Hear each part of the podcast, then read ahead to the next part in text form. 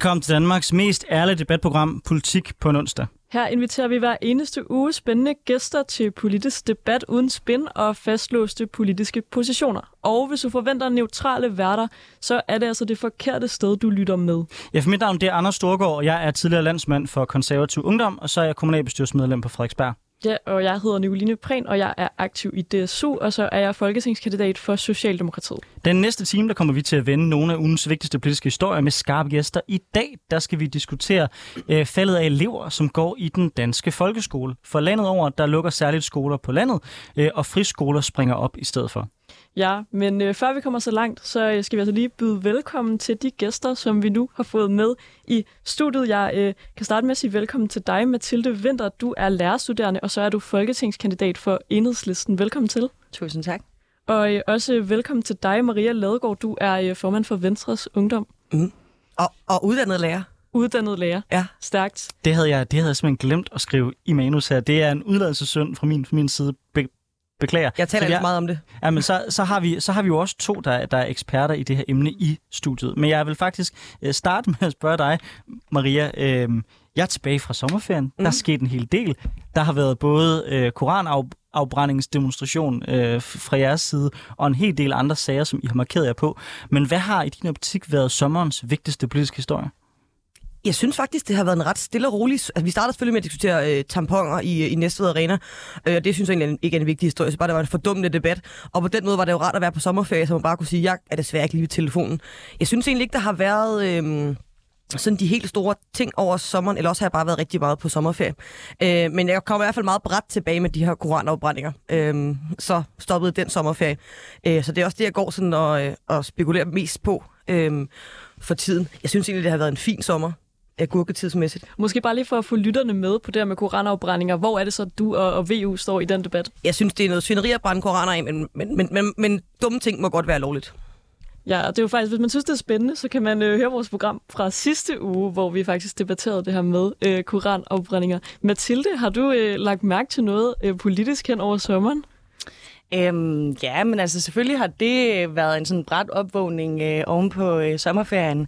Øhm, og, øh, og så synes jeg jo meget glædeligt, at Jakob Ellemann er kommet tilbage fra stresssygemelding, og det kan lade sig gøre, men jo kommer også tilbage til en, øh, en ret øh, grov sag øh, i hans øh, ministerium og styrelse omkring øh, nogle våbensystemer af nogle ret sådan Jamen, nogen har sortlistet øh, det her israelske øh, våbenselskab, hvor der faktisk er blevet truffet meget forhastede beslutninger fra, fra det danske folketing om at, at indkøbe øh, våben derfra. Mm. Og det synes jeg er en ret al- alvorlig historie, og, øh, og også noget, vi skal have gravet mere ned i. Ja, mm. måske kan vi kaste den over til dig, Maria. Du er jo formand for Venstres Ungdom. Er det rart at have jeres øh, partiformand tilbage? Det er mega dejligt. Vi har glædet os rigtig meget til, at han kom tilbage. Og jeg, øh, der var mange, der han blev sygemeldt, der sagde, Ej, jeg, jeg tror, det går to eller tre måneder, hvor jeg var sådan, jamen så, så hvis, man har haft, hvis man har stress, så er det jo ikke sådan noget, man lige går i haven i to måneder, og så kommer tilbage. Mm. Øhm, og mit indtryk er også, at han har taget sig den tid, det, det tog at komme tilbage. Og det bliver man jo også nødt til, når man skal tilbage i, i ret højt gear. Øh, det er jo ikke så, fordi han starter med en, en, en lidt løbetur. Det er jo, man, det er jo start i sprint. Mm. Øhm, og det, øh, det håber jeg selvfølgelig, at han, øh, han kan holde til, og øh, jeg glæder mig enormt meget til at se, hvad der ligesom er på... Øh, sådan, øh, hvad der sådan, er i kalenderen det næste øh, halvår, hvad der sker, kommer der noget, øh, noget spændende. Øhm, det synes jeg ligesom, der er blevet, blevet teaset lidt for, og jeg synes også, at, øh, at det er det, vi mangler. Hmm. Jeg tænker også, altså det jeg synes bliver interessant at følge, det er også, hvordan mediefortællingen bliver mm. om Ellemann. Fordi det startede med, han blev hypet mega meget op. Han var den her, der skulle komme og skulle redde Venstre. Øh, haha, det var sjovt, da han jokede med bacon, og jeg ved ikke hvad, folk var på køre over dengang. Øh, så kom narrativet ligesom om, at han var øh, ikke stærk nok som leder. Øh, det har så ført ham ind i en regering med Socialdemokratiet, og det var meget også det, man ligesom har, har slået på. Men sådan nogle breaks som det her, mm. det har det også med ligesom at nul nulstille fortællingerne om politikere. Så altså, who knows, men jeg vil ikke blive overrasket, hvis vi pludselig begynder at se den modsatte for, fortælling, at man begynder måske at tale ham en lille smule op i medierne. Nu skal jeg ikke give dig alt for høj grad af optimisme, Maria, men det, det, vil, det vil i hvert fald bare ikke overraske mig. Hmm. I forhold til våbenhistorien, øh, øh, så, så noterede jeg mig, at øh, Pelle Dragsted var på Twitter øh, og var ret skeptisk over, for at enhedslisten faktisk ikke havde haft mulighed for at kunne øh, få den, det samme indblik i sagen, fordi de ikke var en del af forsvarsforlidet. Øh, mm. Jeg ved ikke, om du er meget inde i den sag, men vil du ikke prøve at sætte et ord på, hvorfor I enhedslisten er frustreret over det? Jamen, det er jo fordi, at der er tale om øh, skatteborgernes penge i den her sammenhæng, og øh, Pelle Dragsted sidder også i Finansudvalget øh, og skal være med til os at sikre, at, øh, at skatteborgernes penge bliver øh, brugt ordentligt. Og øh, i den her sammenhæng, så er det jo åbenlyst ikke tilfældet, og det, det hører jeg også øh, Ellemann erkende. Mm. Øhm, og, øh, og rigtig godt, det skal undersøges øh, nærmere, også fordi der øh, er en, en forligskreds, der har tænkt sig at spytte øh, rigtig, rigtig, rigtig mange penge efter et ministerium og en styrelse, som tydeligvis ikke kan, kan forvalte det øh, ordentligt. Og øh, man er jo inde på en eller anden måde også at røre ved kernen af vores folkestyre, fordi man taler om, hvordan Folketinget, eller det, der, det det handler om, er, hvordan Folketinget også har mulighed for at kontrollere regeringen. Og det skal man bare have mulighed for. Mm. Og det er jo, er jo noget af det, som, som øh, Pelle Dragsted peger på, og som vi peger på fra enhedslistens side, at, øh, at når man øh, ikke kan få ordentlig indsigt i oplysningerne, og når man ikke kan regne med, at, at at øh, ministerierne øh, lægger de tal for dagen og de oplysninger for dagen, som der skal bruges for at tage oplyste beslutninger, jamen så øh, kan man risikere, at skatteborgernes penge, øh, det er jo over en milliard, der taler om her, øh, bliver brugt på øh, øh, nogle våbensystemer og øh, ind i en virksomhed, som jeg i hvert fald også vil være ret skeptisk over for øh, generelt set. Og lad os så sige, at øh, forklaring er rigtig. At han har fået nogle oplysninger fra ministeriet, der har været forkerte, mm. øhm, og dem har han ved, videregivet i god tro. Bør der så være en politisk konsekvens for Ellemann alligevel?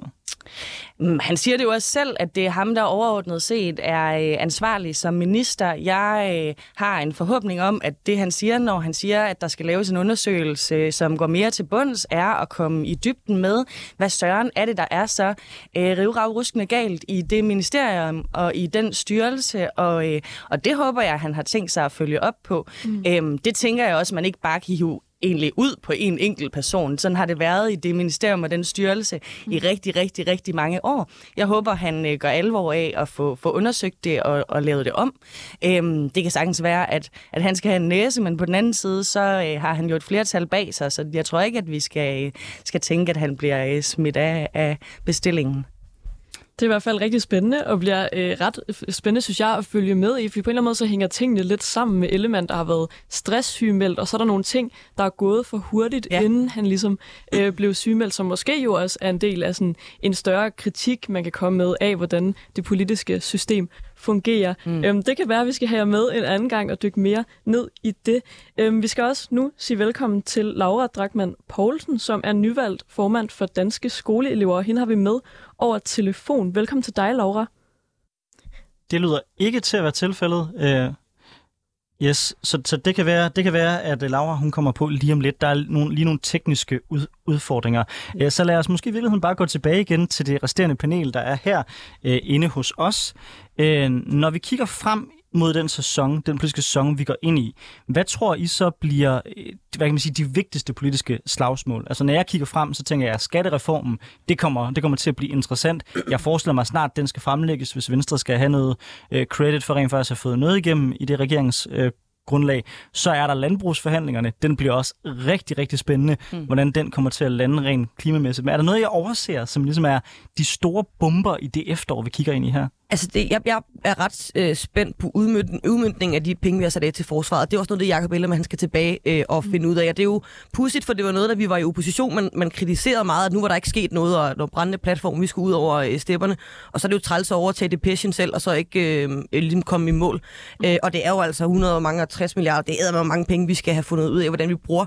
Øh, og det kommer der jo også til at være noget, noget slagsmål om, øh, omkring. Øh, så det, det, det tror jeg bliver spændende, også fordi der også kommer, tror også, processen bliver spændende. Mm-hmm. Men gør der, altså, gør, der, gør der det? Fordi jeg er jo 100% enig med dig i, at alle danskere burde være helt op og køre over, hvor mange milliarder vi bruger på forsvaret, og have stærke holdninger til, om det er fly, tanks, artilleri, droner, hvad det er, vi skal have. Min erfaring siger mig bare, at det ikke ligefrem er forsvarspolitik og indkøb af det, der sådan fylder mest ud ved kaffebordene. Men det kan godt være, at jeg, jeg er...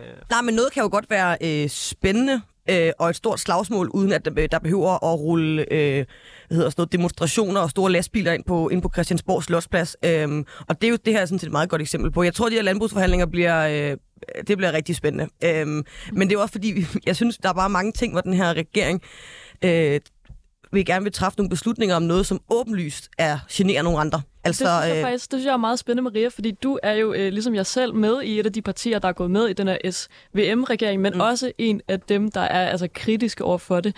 Øhm, du havde vel hellere set, tænker jeg, en helt blå regering. Jeg havde hellere set en, en helt rød regering, og ikke det her, øh, den her samling. Altså, Det er, er du virkelig, blevet... det, er virkelig, det er virkelig sjovt, hvis der er to ting, som unge bare kan samles om. Så er det, at de ikke vil have midterregeringen, og de gerne vil brænde koraner af. Jamen, det, det er nok. Men, men øh, er du blevet mere optimistisk på SVM-regeringens vegne, efter at der ligesom er gået et, et halvt år? Kan du se projektet nu? Nej, men, men øh, det er også begrænset, hvor lang tid man gider gå og være så lidt sur og skuffet. På et tidspunkt er man også sådan, nå, mm. det var ærgerligt, så må vi se, hvad, så må vi se, hvad det kan. Øhm, og jeg synes sådan set, det er, det, er, det er rimeligt. Jeg synes, det er okay. Det er ikke noget, jeg vågner om morgenen og tænker, hold kæft, hvor fedt. Det er heller ikke noget, hvor jeg går seng om aftenen og tænker, hvilken dag i dansk politik, der har vi da virkelig fået løst nogle gordiske knuder. Mm. Øh, så på den måde, det er jo bare en, en driftsregering på en måde. Det var jo også det, vi lidt regnede med. Og nu tror jeg, jeg prøver at gøre et forsøg igen på at høre, om øh, Laura hun er med over telefonen. Laura, kan du høre os? Jeg får, jeg får lige at vide i øresneglen, at vi prøver på en anden telefon, øh, og så går vi øh, videre øh, til dagens debat.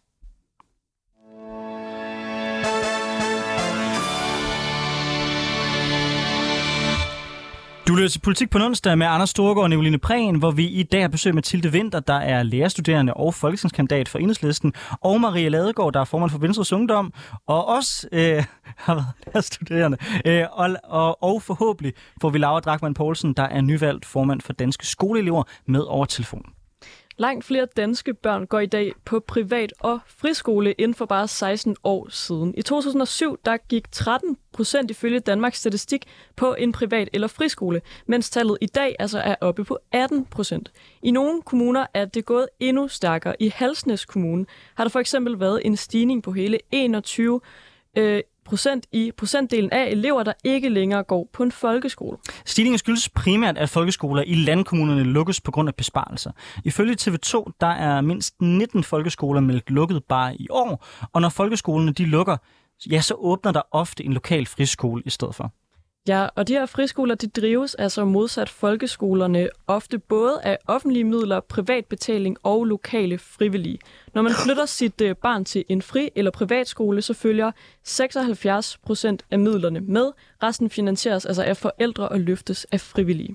Er friskolerne et positivt tegn på, at civilsamfundet træder til, når staten ikke kan løse opgaven, eller er det derimod et udtryk for en udsultet folkeskole, hvor vi risikerer at miste fællesskabet på tværs af sociale forskelle, hvis vi ikke længere går i de samme skoler? Ja, det er altså det, vi skal diskutere i dagens politik på en onsdag. Mathilde Winter, du er folketingskandidat for Enhedslisten, og så er du også lærerstuderende. Er du Faktisk er jeg bekymret? lige blevet færdig med mit studie, så jeg skal ud og finde uh, lærerjob nu. Du er simpelthen lige blevet færdig. Tillykke. Yes, så vi, har, vi har faktisk hele to øh, for nyligt færdiguddannede lærere her i studiet. Det er altså ret fedt. Er du, Mathilde, er du bekymret over den øh, folkeskole, som du netop har uddannet dig til at være lærer i? Er du bekymret, hvor den er på vej hen? Ja, meget. Jeg synes, at det er en, øh, en stor skam, at det forholder sig sådan, at, øh, at vores folkeskoler er så meget i knæb rundt omkring, i, øh, i særligt i yderkommunerne, er der jo tale om her, øhm, sådan at de ikke kan, kan drives videre. Jeg er selv fra et, et lille lokalsamfund, hvor folkeskolen godt nok også kun går op Hej. til 6. klasse. Fire, Øhm, seks. Jeg, jeg tror, det betyder, at vi har Laura med fra, Yes, fra, et, fra Danske Skoleelever. Velkommen, velkommen til, Laura. Undskyld, Tusind tak. Mathilde. Øhm, nej, men hvor, hvor det var ret afgørende også for lokalsamfundet, at der var en, øh, en skole, vi kunne gå i, om det så kun var op til 6. klasse, og så kom vi ind på en lidt større skole inde i, øh, i byen ved siden af, men, men det gør meget for et lokalsamfund. Øhm, også at der er en skole, som, øhm, som man går i på tværs øh, i den by, man, øh, man er en del af, og jeg kan godt forudse, hvem der ville være blevet, øh, blevet der, og kunne have gået på en friskole, og hvad for nogle forældre, der kunne have engageret sig i det, og hvad for nogle øh, forældre, der nok ville have sendt deres øh, børn med, med bussen ind til en, øh, en øh, skole i en anden by, hvis øh, det var tilfældet i, i Gammelry, hvor jeg er fra, at, at øh, folkeskolen lukkede der. Og den udvikling, synes jeg er meget ærgerlig, og, og jeg tænker faktisk, at det betyder noget for sammenhængskraften i vores samfund. Men er, det, men er det ikke forstående nok, at man som kommunalpolitiker i en kommune står og prøver at veje på, hvor bruger vi midlerne bedst? Jo. Altså, hvis man sparer på, og det ser vi jo også tilfælde, at man sparer på sin sociale indsats, på hjemløse, er det så ikke bedre, at man ligesom koncentrerer de midler, man har i folkeskolen, til at sikre, at de folkeskoler, der er, de er gode, frem for at man prøver at sprede folkeskoler så meget ud? Fordi i nogle af de her lokalsamfund, der er der jo ikke særlig mange elever. det er vel primært derfor, skolerne de lukker, så gør man ikke de der børn en bjørnetjeneste ved at opretholde en skole ude i deres område på et måske lavere plus eller på et dårligere niveau? Øhm, det Altså, øh, det, det mener jeg faktisk ikke er rigtigt. Altså, når alternativet så er, at der åbner en anden skole det samme sted, men nok faktisk færre elever endnu, øh, så er det jo så en friskole, der så åbner, men, men, øh, men så er tilfældet jo bare, at der så er en ny slags, øh, slags skole der. Øhm, og det øh, forholder sig heller ikke nødvendigvis sådan. Altså, med mit eget eksempel, så kom jeg fra en skole der i Gammelry på, øhm, på 200 elever cirka, der fra 0 til 6. Og så ind på en årgang, hvor vi var øh, 200 elever bare på årgangen årgangen der i syvende. Og det var helt vildt at, at komme ind til. Øhm, jeg tror, at det øh, man, eller jeg ved, at man sagtens kan drive gode folkeskoler rundt omkring, som, som ikke er kæmpe store. Og, øh, og det synes jeg også handler om at prioritere nogle ressourcer til det.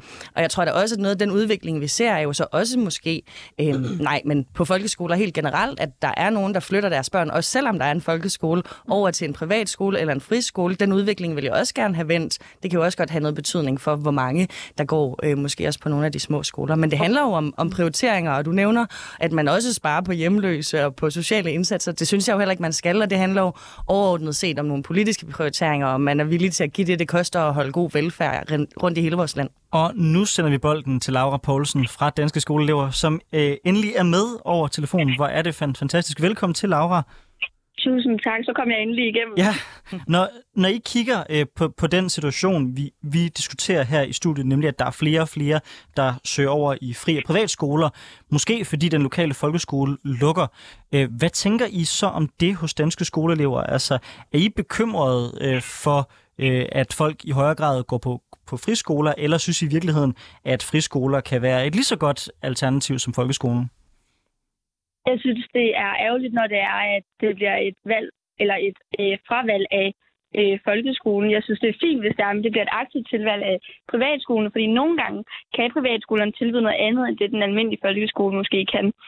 Øh, og derfor synes jeg også, det er super fint, at der er nogen, der vælger privatskolerne til. Øh, men jeg har simpelthen bekymring for det, når det er, at det ligesom øh, handler om, at vi som elever øh, vælger, vælger folkeskolen fra, i højere grad, end fordi det er, fordi altså, privatskolerne kan tilbyde noget, der er godt for os. Laura, det kunne jeg godt tænke mig at spørge lidt mere ind til. Hvornår er det, er det ligesom okay, at øh, man som elev eller måske forældre til en skoleelev vælger at, at søge privatskolen aktivt? Altså, hvor, hvor går der et skæld imellem, at det er fordi, man ikke synes, folkeskolen er god nok, og så fordi man synes, at privatskolen kan tilbyde noget, som man ligesom øh, hellere vil have? Altså, jeg drømmer jo om, at folkeskolen altid kan løfte os, og det faktisk er det tilbud, der er, der er flere, der faktisk aktivt vælger til, fordi det er et reelt godt tilbud, øh, vi udbyder. Og det, der også er helt specielt ved folkeskolen, er jo netop, at øh, vi møder så mange forskellige, og det er meget mangfoldigt. Men jeg synes, det er i år, når man vælger privatskolen til, hvis det er, at man kan mærke, at øh, privatskolen vil være bedre, eller det tilbud, privatskolen kan udbyde, er bedre for, for, for den elev, der ligesom er tale om, og det er jo det er en beslutning, eleven og forældrene skal tage sammen. Så handler det om elever, der for eksempel altså, har måske nogle særlige udfordringer, eller, eller hvor tænker du, at den grænse går? Nej, men jeg tænker, at det, altså, det handler jo bare om, at vi, vi som elever skal finde den skole, der passer bedst muligt til os. Øhm, og altså, jeg skal ikke øh, sidde og vælge, hvornår det er, at øh, det er år, man vælger en privatskole til, men jeg synes, det er vigtigt, at øh, at det ikke bliver fordi, at folkeskolen ikke kan løfte os. Fordi det, der er så smukt ved folkeskolen, er jo netop, at der er plads til alle, og det, det, der er vigtigt, det er jo, at vi kan løfte alle, og det er det, der er intentionen med folkeskolen. Men jeg synes, det er i orden, at man vælger privatskolen til, hvis det, hvis, hvis det netop er sådan, at den kan, den kan tilbyde noget bedre, og det der man som forældre og som elev øh, finder ud af, at, at det vil være bedre for os. Ja, så nu har vi altså øh, Mathilde, som var, du var meget bekymret over det her med, at flere vælger fri- og privatskoler til, og så har vi Laura fra Danske Skoleelever, som måske er lidt mindre bekymret. Hvor, Maria Ladegaard fra Venstres Ungdom, hvor placerer du dig i på sådan bekymringsskalaen? Øh, jeg er jeg tror, man skal være både døv og blind for ikke at være bekymret for den danske folkeskole. Øh, det tror jeg sådan set ikke nødvendigvis hænger sammen med øh, de frie skoler og deres vilkår, og øh, at der er flere af dem, der åbner særligt på landet og giver nogle, nogle skoletilbud, til nogle, som, som forældrene selv er med til at skabe. jeg synes, Laura har en god pointe i forhold til, at der er forskel på at vælge folkeskolen fra, og så vælge friskolerne til. Mm. Øh, og det synes jeg egentlig er, øh, er fint at have, have med i debatten, fordi hvis vi når til et punkt, hvor øh, flere og flere forældre aktivt siger, det skal bare ikke være folkeskolen, så må, så må det være noget andet, øh, så er det et problem. Men hvis vi øh, et andet sted, hvor man aktivt tilvælger øh, de frie skoler, fordi det er et bedre tilbud, ligger tættere på, øh, fordi man som forældre gerne vil være med til at, at bestemme, hvad det er for, en, øh, for noget, altså hvad nogle værdier ens øh, elever bliver, bliver undervist, ens børn hedder det, bliver undervist øh, øh, under, øh, så synes jeg, at det, at det er noget andet. Og jeg synes jo, at jeg elsker jo øh, civilsamfund. Jeg synes, det er helt vildt fedt, at øh, forældre og andre lokalsamfundet tager ansvar for at lave et, et skoletilbud, som passer til øh, den øh, lille by, øh, der ligger. For det er jo, og det var også det, jeg var lidt inde på før, Anders som jeg til det, der er jo nogle kommunalpolitikere, der har prioriteret nogle penge, og de har ikke prioriteret øh, at, at holde nogle små folkeskoler åbne. Mm. Og, og modsat hvad man nogle gange kan, kan forestille sig, så bliver niveauet på skolen afhænger jo ikke øh, af antallet af elever. Mm. Nogle gange faktisk tværtimod. Mm. Øhm, og man har politisk prioriteret, og det kan vi jo se, for der åbner flere og flere øh, frie skoler. Mm. Politisk prioriterer man at lukke flere og flere folkeskoler. Øh, og så må man jo tage med i sine overvejelser som, lokal, som kommunalpolitiker, og man, og man kan stå, stå inden for det. Jeg synes, det er, jeg synes, det er fantastisk, fordi det også giver øh, alle de, mange af de lærere, jeg læser sammen med, vil helst ud og arbejde på, på en af de, de frie skoler, fordi øh, at der er lidt øh, mere øh, rådrum som lærer. Øh, så hvis lærerne, lærerne godt kan lide det, eleverne godt kan lide det, det er billigere at drive for samfundet, så har jeg svært ved at se øh, problemerne. Det vil jeg enormt gerne spørge dig mm. om, Mathilde, fordi jeg tænker også, i nogle af de her lokalsamfund har man måske holdt fast ved den lokale folkeskole, fordi det har ligesom været den skole, der var. Og mm. det, man kan se ved mange af de folkeskoler, der er lukket, det er, at der i virkeligheden er en høj grad af tilfredshed med de nye friskoler, der kommer. Mm. Fordi man føler, at man har en højere grad af frihed til måske at indordne sig på den måde, man gerne vil. Mm. Øh, man bliver mere aktiv, fordi der er flere øh, måske øh, forældre, der øh, bliver aktiv i skolens drift på en anden måde, fordi mm. der ikke er så rigide rammer. Altså, som Maria siger, hvis eleverne er glade, lærerne er glade, og forældrene er glade, hvad er problemet så? Jamen, jeg synes også, der bliver peget på, om det netop om det er et fravalg af, af folkeskolen eller et tilvalg af, af en friskole, for eksempel, øh, der er tale om. Og det, det, det er to lidt forskellige situationer. Øhm, men, men der er jo også tale om forældre, der øh, kan være glade for den folkeskole, der har været, øh, men så er glade for, at der er kommet en friskole i stedet, øh, når folkeskolen er lukket, og øh, derfor, at de kan have deres børn øh, stadigvæk tæt på i deres lokalsamfund. Men jeg synes jo, vi burde have en folkeskole, hvor det der øh, forældreengagement eller øh, lokalsamfundet, der bliver inviteret indenfor i, i folkeskolen, og den frihed, der bliver talt om. Maria, du peger på, at en del af studiekammeraterne gerne vil ud og arbejde på friskoler. Jeg vil gerne ud og arbejde på en folkeskole, men jeg vil immer væk også gerne have en folkeskole, hvor der var noget mere frihed mm. til at udfolde øh, min egen faglighed og til at udfolde øh, ting sammen med, med for eksempel et lokalsamfund, som skolen ligger i. Og det synes jeg er, men, er en af de udfordringer, der er, at folkeskolen faktisk er, er ret rigidt bundet. Men er det ikke netop det, en friskole kan? Øh, fordi hvis du har en folkeskole, bliver du vel nødt til at lave en eller anden form for fælles rammesætning. Ja, ja. Det er jo derfor, du har en folkeskole. Mm. Hvorimod at det friskoler kan, det er jo netop at være uden for den ramme, der er folkeskolen. Mm. Så det du siger er, at det kunne være fantastisk, hvis der var lige så meget frihed i folkeskolen, som der er i friskolen. Men det er vel ikke muligt at opnå, fordi per definition, der er friskoler jo mere frie. Altså, ja, det, i navnet er de mere frie, men der er jo ikke nogen, der har, øh, der er jo ikke en sådan naturgiven øh, sandhed, der, øh, der siger, at, at, øh, at folkeskolerne skal være øh, bundet på hænder og fødder. Mm. Altså, der øh, er, er ret lang vej, øh, hvor vi kan gå ned ad mange øh, skridt for at gøre folkeskolerne friere, og det findes der alle mulige også forsøg med, at man får lov til at træde lidt uden for, for øh, rammerne. Regeringen taler om, øh, om frikommuneforsøg og, og alverdens andre ting, fordi man netop måske godt opdager, at man har bundet lidt for meget byråkrati ned over en, øh, blandt andet en folkeskole og også et velfærdssystem generelt. Og så synes jeg, der er noget i problemstillingen omkring, hvad det er for nogle øh, altså, ja, værdier, vi opdyrker, og hvad det er for nogle børn, der får lov at gå på skole med hinanden. Mm. Det er bare sådan, at dem, øh, der har flest penge i vores samfund, er dem, der i højere grad har deres børn på private skoler, på friskoler, og så er det sådan, at når man opretter de her friskoler og øh, begynder at poste penge i den retning, øh, fordi der netop er koblingsprocenten, og pengene følger med, mm. jamen så bliver kommunekasserne også udhulet mm. øh, fra at kunne drive stærke folkeskoletilbud, fordi man netop jo poster penge i en anden retning og kaster det ud i, i det øhm, friskole- eller privatskolesystemet. Mm. Og det, det... Super, super kort før jeg sender den videre til Laura. Kommunen sparer vel penge, fordi kommunen skal kun dække, hvad er det, 76 procent af de udgifter, der er forbundet med at have borgeren der. Det kan du sige, men de driver samtidig folkeskoler, skal også drive folkeskoler, og det gør færre, jo i hvert fald, færre elever, de skal bruge de at penge på. der øh, kommer nogle øh, penge i retning af, af, af friskolerne, som, mm. som jo så ikke kan bruges på, på offentlige tilbud. Okay. Laura, øh, hos Danske Skole elever. Øh, jeg ved ikke, hvor meget kendskab og hvor tæt for, forbundet I også er til de øh, elevråd, der er ude på friskolerne. Men er der noget, du mener, øh, som friskoler kan, som folkeskoler ikke kan? Eller er der nogle udfordringer forbundet med friskoler, med de oplevelser, I har som elever? Fordi jeg tænker, friskoler er vel, nu spørger jeg måske dumt, men er de forpligtet til også at have elevråd og sådan nogle sådan, sådan ting? Altså, hvor er, hvor er rammerne der? Bliver eleverne inddraget på samme måde og så videre, ikke? Nej, altså, øh, så vidt jeg husker, så øh, har, øh, har de frie skoler og privatskoler ikke samme forpligtelse til ligesom at, øh, vi har ikke samme ret til at skulle øh, danne elevråd, og det er selvfølgelig super ærgerligt, men det der også er med friskolerne, det er jo faktisk, at de kan det. Ofte så er friskolerne til for, at øh, forældrene ligesom kan være med til at danne den skole, de gerne vil.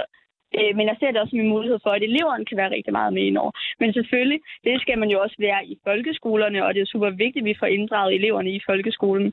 Jeg tror, hvis vi skal danne den bedst mulige skole, er det jo super vigtigt, at vi er med indover. Og det gælder uanset om det er en øh, fri skole eller en privat skole, og jeg har en bekymring for, at, øh, at vi bliver inddraget i den undervisning, og vi ikke bliver inddraget på den skole, der er, når det er, at vi ikke længere har de rettigheder, såsom at danne et elevråd. Ja, den tænker jeg, at vi oplagt kan kaste over til dig. Maria, er det ikke en bekymring, man kan have for, at flere går på en fri- eller privatskole, at så bliver eleverne måske ikke i samme grad, som det er tilfældet i folkeskolen, hvor der jo er regler om at have elevråd, om at inddrage eleverne, at de ikke bliver hørt? Jo, men det er jo, det er jo med elevråd på folkeskolerne som med ungeråd ude i kommunerne. Man kan jo godt have et, uden at lytte til, hvad de siger. Og det tror jeg både, tror jeg, en Laura kan ikke genkende til os. Det sker på en del folkeskoler. Det gode ved friskolerne er jo, at det er skabt af forældrene. Altså, det er jo en selvejende institution. Mm. Øh, og det er, jeg har svært ved at forestille mig, og nu er jeg jo korrekt mig, hvis vi synes, at, at det, jeg siger er fjollet. Jeg har svært ved at forestille mig en skole, der er drevet af, øh, af forældrene, øh, ikke vil spørge børnene, øh, hvad, hvad, hvad, hvad de synes. øhm, altså, når man, når man bygger en skole på, øh, på, har, på du, har du aldrig oplevet, at forældre og børn har forskellige holdninger til ting? Jo, men jeg har også oplevet, at skoleledere og elever har forskellige holdninger til ting, og at skolelærer og elever har forskellige holdninger til ting. Øhm, og, og, og det fine ved en, en friskole er jo, at den er grundlæggende opbygget på en måde, hvor dem, der går der, hvor brugerne øh, også er, nu siger ejer i situationstegn. Mm. Øh, og, og det skaber jo øh, en helt anden øh, dynamik, og jeg tror også det her med, vi ved jo på mange, øh, mange af de frie skoler, næsten dem alle sammen, der er noget, sådan noget med øh, rengøring og øh, vedligehold og sådan noget. Det er jo forældre og elever, der står for det. Jeg har gået på en lille skole engang, og det var, der, der var egentlig noget ejers, ejerskabs, ejerskabsskabende, ved ikke om det er et ord, mm. øh, ved at skulle bruge en søndag på at gå og male cykelskur øh, en, en gang jeg... om året. Og, og det mm. synes jeg også, det er selvfølgelig ikke elevrådsinddragelse, men jeg synes, det er inddragelse af eleverne på en anden måde, end det, man kan tilbyde i folkeskolen. Og tænk bare, hvis man havde en folkeskole, hvor man oplevede den der form for ejerskab mm. omkring øh, vores, øh, vores folkeskoler, så tror jeg faktisk, det er nogle steder. Mm. Øhm, sådan igen tilbage til min egen oplevelse af en lille barndomsby, hvor, hvor man, man havde det sådan, og idrætsforeningen var også oppe på skolen, og vi brugte hallen i weekenderne og, mm. og alt sådan noget. Øhm, og hvis man kunne skabe en folkeskole med, med mere engagement og mere inddragelse, så tror jeg altså også, at vi kom et, et godt stykke vej. Men det skal der også nogle ressourcer til. Mm. Og noget af det, jeg synes, vi i hvert fald også skal tale om i den her debat, er, hvordan at de øhm, friskoler, private skoler, vi har, øhm, fordi altså, det er også noget med ressourcer, når jeg snakker om det, så handler det også om, at, at friskoler og private skoler har en anden mulighed for at vælge elever fra. Mm. Så det der med at vælge nogle lidt besværlige elever fra, og så ender de i folkeskolen, og det her med A- og B-hold, vi kan risikere at få skabt, øhm, synes jeg bare er, er et relativt stort problem, som, øh, som vi i hvert fald også skal omkring i den her debat, hvis jeg må øh, få lov at, øh, at lægge lidt op til en retning i det. Og det lover jeg faktisk kommer lige om lidt, men Ja, jeg tror, jeg, jeg vil gerne lige stemple ind i debatten og, og sige, at jeg, jeg, jeg synes, jeg, jeg er enormt bekymret. Jeg synes, det er virkelig problematisk, at vi bruger 76 procent af de penge, det koster at gå i skole på, at tage dem, altså hvis man flytter fra en folkeskole til en fri eller en privatskole. For det er det må vi jo altså bare sige. De forældre, der vælger at sende deres børn på en friskole, det er dem, der øh, har overskud, har tid i deres hverdag til at engagere sig. Det er en helt bestemt elevtype. De forældre, der sender deres børn på en privatskole, det er forældre, der har penge. Det koster i gennemsnit mellem øh, 1.000 og 2.500 kroner om måneden ifølge Borger.dk at have sit barn på en fri eller privatskole. Det er altså rigtig mange penge på månedlig basis, man bruger på øh, sit barns skolegang. Jeg synes, det er virkelig problematisk, at vi vælger som samfund at støtte op om den her form for sådan inddeling i A- eller B-hold, som der kommer til at eksistere. Og jeg tror bare, at vi kan skabe en meget bedre folkeskole, som du også lidt er inde på, Mathilde, som måske også kan blive friere, hvis vi tager nogle af de her penge, vi lige nu poster i fri- og, og privatskoler øh, og bruger dem på folkeskolerne i stedet. Men det virker bare så fjollet at tage noget, der, noget der, hvad er det, der fungerer her? Det er friskolerne. Hvad er det, der ikke fungerer? Det er folkeskolerne. Så virker det da bare en, en anelse fjollet at, at, at straffe friskolerne for at levere et billigere og bedre produkt. Altså, jeg, jeg anerkender sådan set 100% jeres bekymring, men mm. den måde, vi taler om det, er også sådan lidt, så alle de forældre, der engagerer sig i deres børns skolegang, de tager dem over på friskolerne, mm. mens resten ender over på folkeskolerne. Altså, folkeskolen og, og, det, og det, der foregår der, skal jo være et samarbejde mellem forældre og skole. Mm. Og vi er bare endt et sted, hvor folkeskolen er blevet sådan lidt et sted, hvor man ruller op og smider sit, ved, skubber sine børn ud i bilen, og så kører man på arbejde, og så henter man dem igen om eftermiddagen, og så har man ikke øvet ikke så meget at gøre med, hvad der foregår derovre. Mm. Altså jeg tror også, man kan jo godt gøre folkeskolen bedre, selvom der findes frie skoler. Altså det er jo ikke, det er jo ikke et, et, et enten eller, øh, og jeg er, er, er, vil være ked af, hvis øh, det med at gøre folkeskolen bedre, det, den, den debat altid bliver stoppet af at sige, men først skal vi lukke noget, der fungerer ved, de frie skoler, for at kunne gøre folkeskolen Men, bedre. Og, altså, til, mine, til mine to røde øh, kollegaer her i Event-studiet vil jeg, bare, vil jeg bare spørge, bliver vi ikke nødt til at adskille, hvad det er, vi taler om? Altså, friskoler, det har vi konkluderet, det er i høj grad nogle små landssamfund, hvor de fleste faktisk går ind, går ind i den skole, uafhængig faktisk af, af deres socioøkonomiske baggrund. Privatskoler, nogle af dem er specialiseret i forhold til at hjælpe nogle børn med nogle særlige forhold, og så er der Herlufsholm.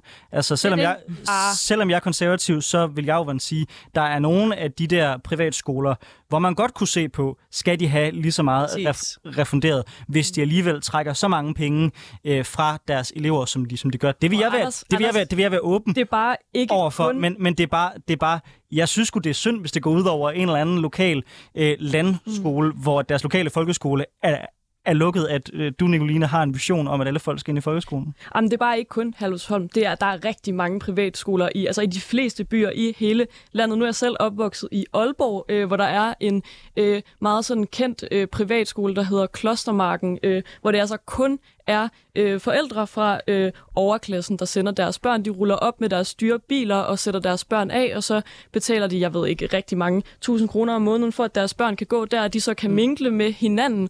Øhm, jo lidt samme koncept som Herlufsholm, øhm, men bare i en meget mindre skala, og det er altså noget, der finder sted i stort set alle kommuner i landet. Men det, ja. der, det der er jo bare en folkeskole i Holte. Ja, men det er jo det er noget, man betaler for, og det er en skole, som har mulighed for at ekskludere elever. De kan smide elever ud, de ikke synes øh, hører til. De mm. elever bliver så henvist til folkeskolen og, i stedet. Men Maria har vel en pointe i, der er jo masser af eksklusion i dag også. Altså, hvis du er, hvis du er forældre, så går du efter de øh, gode øh, skoledistrikter, hvor du så gerne vil sige, fint, øh, mine børn, de skal, eller jeg skal købe et hus i Gentofte, for jeg vil gerne have, at mit barn skal gå på den der gode skole, der er op i Gentofte. Det er jo også en form for selektion segregation, forstået på den vis, at der er en masse børn, der helt, kan gå der, ikke? Altså, det er jo helt rigtigt. Vores mm. samfund er øh, klasseopdelt, og folk øh, afhængig af deres øh, bopæl, øh, mm. øh, kan, vi, kan vi inddele dem på rigtig mange måder. Vi har et samfund, der er en række skæld i på den måde, men det gør jo ikke, at vi behøver at have et skolesystem, der understøtter den udvikling, og det har vi desværre i alt for høj grad i dag. Men det med så, at der bliver etableret mm. øh, øh, friskoler og privatskoler, også for eksempel inde i byerne, fordi det er jo også rigtigt, at det er en del af historien. Mm øhm, hvor, øh, hvor vi i højere grad ser den der opdeling af elever. Jeg må også sige sådan, og det kan være, det kan tale til et, et konservativt hjerte, at sådan en af de helt det er gamle... Det er mange fordomme, jeg skal gamle, for i dag. Nej, nej, det her, ham her, altså en af de helt gamle dannelsesteoretikere, Humboldt fra Tyskland, som også siger, at, at skolesystemet og det med at blive almindeligt dannet, handler også om at møde nogle øh, andre mennesker mm. og øh, sidde der sammen med, med folk fra forskellige samfundslag på, på skolebænken, og det er en udvikling, vi går væk fra. Men jeg synes, der er en forskel forskel på de der privatskoler, som er øh, for eksempel Herlufsholm eller, eller andre, øh, og så de friskoler, der bliver etableret ude i de små lokalsamfund. Men der kunne man jo også godt sige, at det jo er nød, de mm. bliver det ude i de små øh, samfund, mm. i hvert fald når folkeskolen lukker. Der synes jeg, for eksempel kunne man afholde folkeafstemninger om, om, om øh, de små skoler skulle lukkes derude. Jo, jo, men så, så, så, så, vil jeg, så vil jeg sige, hvis du skal have folkeafstemninger, hver gang der bliver taget noget fra en folk, så held og lykke med at være kommunalpolitiker og lave et budget. For jeg kan hilse at sige, det er meget sjældent, folk er, folk er tilhængere af de besparelser, der rammer lige netop dem. Ja, men i forhold til det med, hvad det er hedder, men i forhold til, ja, selvfølgelig, men i forhold til det med folkeskolen, så vil jeg, så vil jeg bare sige, altså, du kan komme med nok så mange fordomme om at være konservativ, men mine børn, de skal gå i folkeskolen, med mindre at de bliver mobbet, og derfor synes jeg, det er vigtigt, Mm. at du også har alternativ, men du stadigvæk har en god folkeskole. Ej, så kan man jo flytte nu- barn til en anden folkeskole. Og nu går vi videre.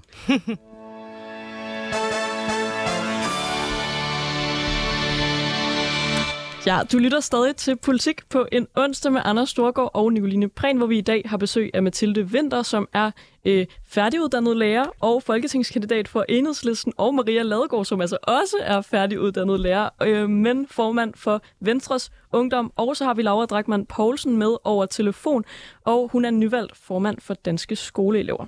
Der er stor forskel på, i hvilke kommuner mange søger mod privat- og friskolerne. I hovedstadsområdet, der er det kommuner så som Hørsholm med øh, 28,1 procent, og Gentofte Kommune med 26,5 procent, der er de kommuner, hvor flest går i privat- og skole. Men øh, den højeste andel finder vi altså på Bornholm med 33 procent, og Lolland og Nyborg, hvor 31 procent går i privat og friskole. I enkelte kommuner går det dog også tilbage, eksempelvis på Frederiksberg, øh, hvor 4 procent færre af kommunens elever går på privat og friskoler. Generelt kan man altså sige, at der i landkommuner og i de mere velstående kommuner, det er der, hvor der er flest, der søger mod privat- og friskolerne. Ifølge forskningschef ved VIA, Andreas Rasch Christensen, som TV2 har interviewet, så mener han, det ligefrem kan tro ideen om folkeskolen som en enhedsskole, hvor elever på tværs af sociale skæld de mødes. Den bekymring deler flere eksperter og politikere, der frygter, at der kan blive tale om et A- og et B-hold, hvor folkeskolen kun bliver for de resterende, som bliver tilbage. Spørgsmålet er altså, hvorvidt det er et problem, hvis vores folkeskole udvikler sig forskelligt mellem land og by, rig og fattige kommuner. Øh, Laura øh, Poulsen, jeg vil gerne prøve at sende bolden øh, hen til dig på det her område. Oplever du, at vi i de her år ser en større og større adspredelse i forhold til, hvor det er folk, de går i folkeskole henne? Altså begynder vi at ligne hinanden for meget på de skoler, som vi går på? Ja, altså nu har du jo lige oprenset de her statistikker, der jo peger på, at man kan se, hvilke kommuner, hvor det er, at de, der, altså, der er flest, der går på privatskoler, og det er jo de kommuner, hvor det er, at de er godt stillet. Jeg oplever dog også, at man også ser det i folkeskolen, at de, altså skolen og de elever, der går på skolen, afspejler også ofte det lokalsamfund, der er der, og hvis lokalsamfundet ofte er godt stillet, så er det også de elever, der går der, hvorimod hvis det er fra et lokalsamfund, hvor der måske er nogle lidt mindre ressourcestærke elever, så er det også det, vi ser der. Så det er jo, det er jo noget, der sker over det hele. Øhm, men noget af det, jeg også, altså det, vi- noget af det, vi snakkede ind i øh, lige her før den øh, lille 30 sekunders pause, det var jo, det er jo sådan noget som, øh, at det er fint, hvis man vælger den her øh, friskole til. Dog har jeg bekymring for de elever, der måske ikke har nogle så ressourcestærke forældre, som, altså, som, som så gør, at de ikke har muligheden for at vælge privatskolen til. Og jeg har en bekymring for, for de steder, hvor det er, at vi, vi, at vi, altså, vi vælger altså, folkeskolen fra, fordi det er, at det, den, det, den tilbyder, ikke er godt nok, og der håber jeg da på, at vi kan styrke folkeskolen endnu mere, så det, er, det bliver et aktivt tilvalg, og det, det, den tilbyder, kan være lige så godt som en altså, en privatskole og en friskole, og det er faktisk, det, det, altså, det er noget, vi har lyst til at være i, og noget, vi har lyst til at gå i. Øh, og altså, det handler jo om, at vi skal skabe en, den bedst mulige folkeskole. Mar- Maria Ladegaard, tror du, vi kan løse problemet med øh, det stigende antal elever på fri- og privatskoler, hvis vi gør folkeskolen bedre? Øh, ja, det, det, ja, det tror jeg. Øh, det er jo det gode ved konkurrence. Øh, det er, at der er et tilbud, og så er der et andet tilbud, og så fordi man elsker sine børn, så sender man dem derhen, hvor, hvor børnene får den bedste uddannelse. Og det er øh, nogle gange på folkeskolen, og andre gange er det på, på de frie skoler. Mm. Øh, vi får lidt skabt en fortælling omkring, at det kun er sådan nogle Herluf Holm børn i Gentofte, der går, eller, der, der går på, øh, der går på, øh, på frie skoler. Mm. Men nu fik vi også altså nogle af de steder i landet, hvor der går rigtig mange af Bornholm, Lolland, altså det er også bare de der, det er helt almindelige forældre, der laver en helt almindelig skole for deres helt almindelige børn, fordi de godt kunne tænke sig ikke at, ikke at tage bussen. Øhm, bare lige for, for vi, vi, ikke fik drejet debatten over i, det var sådan noget rimands, øh, rimandssnak, for det, det er også nogle af de her skoler, der er, mm. men, men mange af dem er altså, er altså ikke.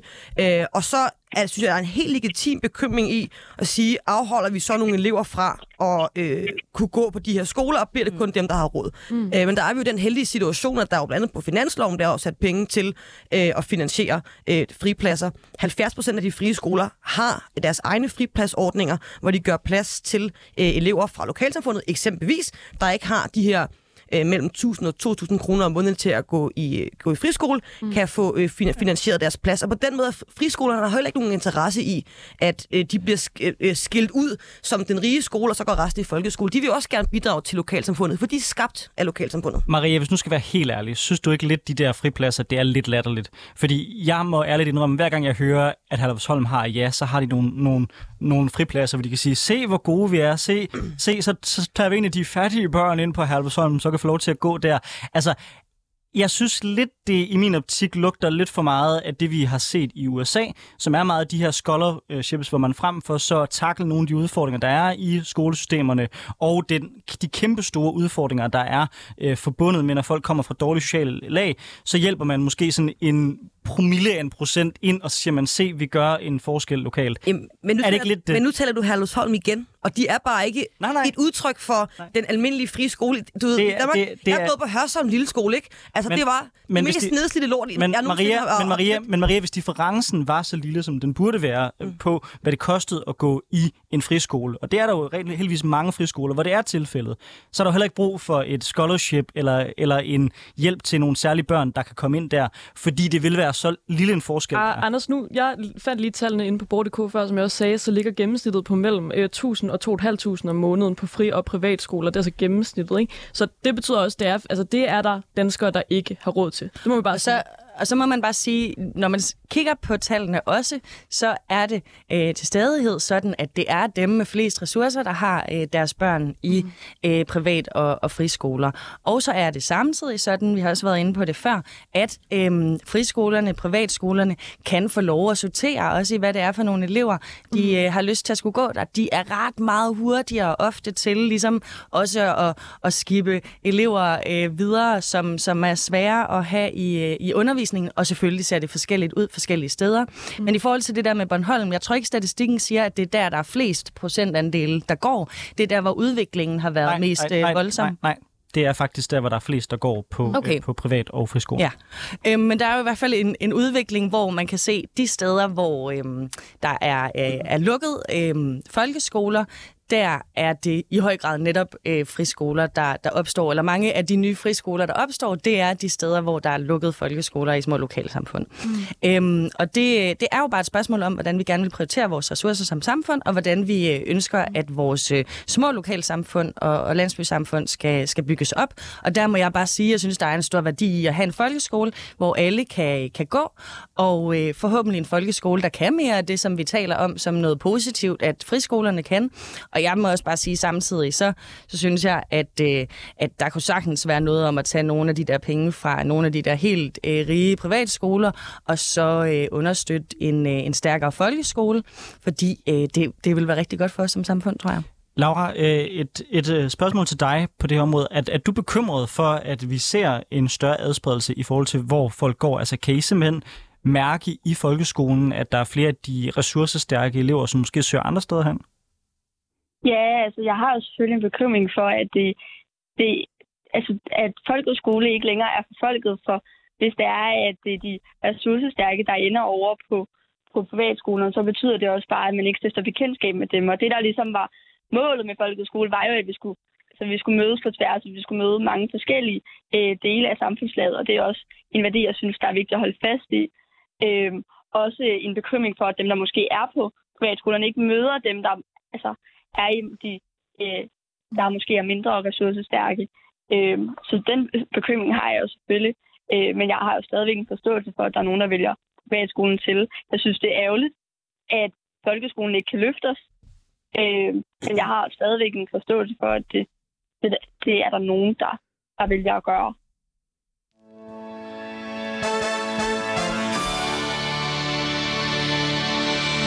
Du lytter til Politik på en onsdag med Anders Storgård og Nicoline Prehn, hvor vi i dag har besøg med Tilde Vinter, der er lærerstuderende og folketingskandidat for Enhedslisten, Maria Ladegaard, der er formand for Venstres Ungdom, og Laura Drakman Poulsen, der er nyvalgt formand for Danske Skoleelever. Ja, og vi har nu diskuteret, hvorvidt det er et problem, at flere vælger privat- og friskoler til, og om vi ender med at få en opsplittet folkeskole. Her på faldrebet vil vi vende, hvorvidt politikerne bør gribe ind. Mm-hmm. Ifølge KL så er det, som driver udviklingen, at det blandt andet er dyre at drive folkeskoler i landkommunerne. Folketinget mener, at de har et ansvar for at sikre, at folkeskolen er til stede i hele landet. Konkret er spørgsmålet, om man kunne forestille sig en særlig og forhøjet støtte til folkeskolerne i landkommunerne. Maria Ladgaard, er det ikke rimeligt nok, hvis landkommunerne får et højere tilskud til at drive deres folkeskoler?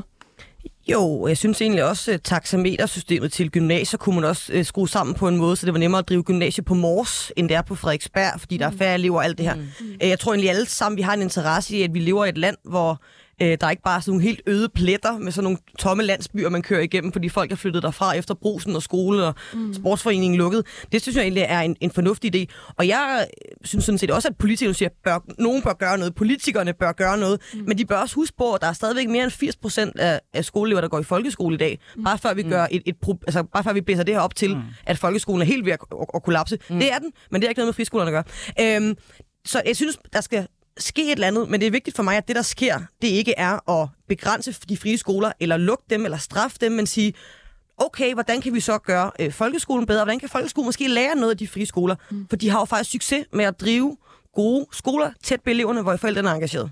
Så må man samtidig sige, at øh, de sidste 20 procent, hvis det også er sådan generaliseret dem, der har allermest i vores samfund, som så er isoleret på sådan nogle øh, friskoler og privatskoler, det er altså også en, øh, en skam både for vores samfund og lidt synd for dem. Det virker ikke så rart, det der foregår på Halvsholm for eksempel. Det har vi jo lige, man skal være lidt, det har vi jo lige fået etableret, ikke er tilfældet. Lige præcis. I høj grad af friskoler, ikke? Øhm, men ja. men øhm, det var også en spøg til side. Om ikke andet, så, øh, så tror jeg, at, øh, at det vil være øh, rigtig godt, uh, at vi kunne gå øh, sammen i skole. Ja. Øhm, og jeg er vildt uenig med jer alle sammen. Øh, sådan, helt, sådan helt grundlæggende synes jeg, at ideen om, at vi skal komme med ekstra penge til yderområder, opretholde nogle skoler der for at opretholde nogle lokalområder, det er fuldstændig fejlslagen. Jeg synes faktisk ikke, der, der findes ikke særlig meget populisme, der er værre end politikere, der står, når der er skolelukninger, og så lover, at de kan opretholde et eller andet lokalsamfund, der har været afviklet udvikling i de sidste 300-400 år. Jamen, altså, altså mange, mange af de her byer, som i dag lukker, det er jo en udvikling, fordi flere og flere flytter ind til byerne. Men hvis folk... og, når, og når man står som kommunalpolitiker, mm. og jeg ved det, for jeg har selv været i rigtig, rigtig hårde sparerunder, og man skal vælge, hvor pengene skal bruges i vores samfunds bedst, så synes jeg altså, at det er problematisk, hvis man bruger exceptionelt mange penge på at opretholde nogle skoler, hvor man kunne bruge de penge bedre på nogle folk, der har brug for dem. Men det, altså, folkeskoler er noget, folk har brug for, så, så, så det vil jeg sige, øh, det er vi jo enige i, noget, men, noget, noget andet om. Øhm, om ikke andet, så tror jeg bare, at der er et eller andet i at sige, Øhm, at vi gerne vil have nogle lokalsamfund, der, der kører godt, og nu snakker du om lokalsamfund, der har været under afvikling. Altså hvis vi snakker om steder, hvor det lykkes at drive friskoler på grund af et øh, blomstrende øh, engagement fra forældre og elever og lokalsamfund, så taler vi jo ikke om lokalsamfund, der faktisk er under afvikling. Så taler vi om nogle lokalsamfund, hvor hvis man lægger ressourcer ind og giver frihed og rum til at lade, lade noget fællesskab blomstre der, jamen så er der faktisk noget at bygge på. Og det tror jeg måske godt nogle gange, man kan blive lidt øhm, sådan fjern fra som politiker, om det er kommunalt eller øh, på, på folketingsplan. Øh, og jeg må bare sige, noget af den udvikling, vi har set i skoleverdenen, er generelt set, at vi har lavet større og større gymnasier og ungdomsuddannelser, centraliseret dem. Det samme på vores øh, øh, læreruddannelser for eksempel. Jeg har gået ud på en kæmpe mastodont, som mm. er fuldstændig sjæleløs. Og man har lige opdaget, at det giver mere frafald og dårligere kvalitet generelt. Så nu ser vi en udvikling, der går i den anden retning, og det tror jeg, det ja, hen det, imod. Det vil jeg rigtig gerne tage fat i. Og lige jeg vil, Laura, jeg vil bare, vi skal lige have Laura med på banen her til sidst. Og jeg synes, vi skal, vi skal lige høre, uh, Laura, hvad du tænker om det, Mathilde siger her. Altså, det virker som om, I alle sammen er enige om, at der er alt muligt galt i folkeskolen. Altså, hvad er det? Hvornår er det gået galt? Hvad skal man gøre, Laura? Hvad skal der til, før at folkeskolen fungerer igen? Jeg vil egentlig gerne vende tilbage til det spørgsmål, vi indledte med. Altså, hvad skal der gøres, og altså, hvordan skal vi gøre det? Og hvis det er, at vi hvis vi gerne vil have flere vælger folkeskolen til, så skal vi også gøre folkeskolen mere attraktiv. Og det har jeg efterhånden sagt en del gange. Men det er bare sindssygt afgørende, at vi skal skabe en folkeskole, der er fed at gå i. For det er den måde, vi får nogen til at vælge den øh, til, og til at vælge det tilbud til. Og hvad gør den fed at øh, gå i, Laura? ja, det skal vi gøre gennem ved både at skabe en mere varieret undervisning, vi skal gøre det ved at skabe en mere virkelighedsnær undervisning, og så skal vi øh, sidst, men ikke mindst, altså have noget medbestemmelse ind i den skolegang, vi er i. Øh, det, vi snakker rigtig meget omkring, det er jo netop, at de frie skoler, de øh, får inddraget forældrene, men vi skal også have inddraget vores elever, og det, det har vi sikret gennem øh, vores, øh, vores øh, lovgivning, men det er også vigtigt, at vi faktisk får det gjort endnu bedre, og sådan noget her med medbestemmelse er netop noget, der skal trænes. Vi skal være sikre på, at vi som elever, vi øh, får lov til at påvirke den skolegang, vi er i, og åbenbart også forældrene, fordi det er det, der virker ude på de frie skoler. Så hvis vi skal have en skole, hvor det er, at flere vælger folkeskolen til, så skal vi også sørge for, at dem, der er brugere af skolen, nemlig også eleverne og forældrene, vi faktisk er med til at skabe den skole sammen med dem. Maria, du har talt øh, folkeskolen ret meget ned i programmet her. Hvad, har Laura ret i, at det er det, der skal til? Mere medbestemmelse? Øh, jeg tror, folkeskolens største velsignelse er også folkeskolens største forbandelse, og det er, at næsten alle har gået der. Det vil sige, at nærmest alle har en holdning til det. Jeg gik ud på læreruddannelsen, jeg var på tre forskellige studieordninger på de fire år, fordi man fandt på noget nyt hele tiden. Mm. Folkeskolens, hvis man skal gøre noget i folkeskolen, så skal man øh, give dem noget frihed, og så skal man indføre øh, et øh, øh blandt sig i folkeskolen stop på, nu siger 10 år, mm. hvor politikerne bare blander sig udenom. Mm. For det er jo sådan, vi uddanner rigtig mange ret dygtige folkeskolelærer, der godt kan finde ud af at, at, at, at lave god folkeskole for børnene. Mm. Det bliver bare rigtig svært for dem, hver gang der kommer en eller anden øh, kommunalpolitiker og skal blande sig, eller en eller anden fra Christiansborg. Og wow, hvor har de travlt med det. Mm. Så hvis man skulle gøre noget godt for folkeskolen, så skulle man lade dem gøre deres arbejde, blande sig udenom, og så må ikke, og det er bare en hypotese, lad os teste af, må ikke, at de faktisk godt kunne finde ud af at drive en rigtig god folkeskole. Mm og så skulle man afskaffe folkeskolereformen. Nå. Øh. Det er jo et eksempel på nogle politikere, der bare har for travlt med at blande sig i noget, de ikke rigtig ved en skid om. Mm. Men, men, men de gik der selv i folkeskole for 40 år siden, så lad os da bruge dine erfaringer til at lave en, en ny folkeskole. Og det vil jeg også bare sige, altså det der med kommunalpolitikere, der tænker, at øh, det her samfund er under afvikling, øh, den her lille lokalsamfund er under afvikling, men så kan det faktisk godt lade sig gøre at drive en friskole. er vel også et eksempel på, at man øh, sidder lidt og kigger lidt for meget på nogle tal, og ikke ser, hvad der faktisk kan blomstre, hvis man giver noget øh, frihed og tror på øh, nogle, øh, nogle gode samfund. Øh, men, selvfølgelig, selvfølgelig selvfølgelig kan ting blomstre lokalt. Selvfølgelig er der også nogle byer, der kan holde sig selv kørende i mange år. Det jeg siger er bare, at den centralisering, du taler om, det er altså ikke noget, der er foregået de sidste 20 år. Det er foregået de sidste 4.000 år, mm. har vi alle sammen har været i marker, til vi samler os i større og større klynger. Mm. Og jeg synes, det er fint at diskutere, hvad er det rimelige service, man kan kræve, ja. også når man bor i yderområder. Super fair. Men jeg er bare træt af politikere, der nærmest lover borgerne at vinde en udvikling, der har været i gang i 4.000 år. That's all. Derfor synes jeg godt, at man kan tage et ansvar for de mennesker, der bor derude, for de børn, der bor derude, at de har et godt folkeskoletilbud, at de ikke altså, bliver nødt til at enten fragte sig i bus øh, en time for at komme hen på den nærmeste store folkeskole. Men hvis det nu giver dem en bedre også... folkeskole, det, det kan jo også godt være, at den folkeskole så kan blive bedre for dem. Det er størrelsen, og ikke det, det, Anders. Ja, det er det, der... Også med folkeskoler. Det er det, der er min pointe faktisk. At den, den udvikling, man har lavet på hele uddannelsesområdet, har bare vist sig faktisk at skabe nogle, nogle ringere uddannelsestilbud, og nogle kæmpe store øh, konglomerater, som ikke nødvendigvis bliver, bliver bedre af den grund. Og det synes jeg da netop øh, eksemplet, når vi snakker om, om små lokale friskoler, som øh, klarer det ret godt, og hvor forældrene er glade, er eksempler på, at, at den der kæmpe stordriftsfordels idé er, er øh, faktisk lidt en illusion, og det er en politisk prioritering også, som man godt kan lave om.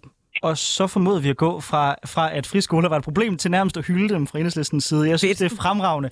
Æ, Laura Poulsen, tusind tak, fordi du var med. Også tak til dig, Mathilde Vinter, og dig, Maria Ladegaard.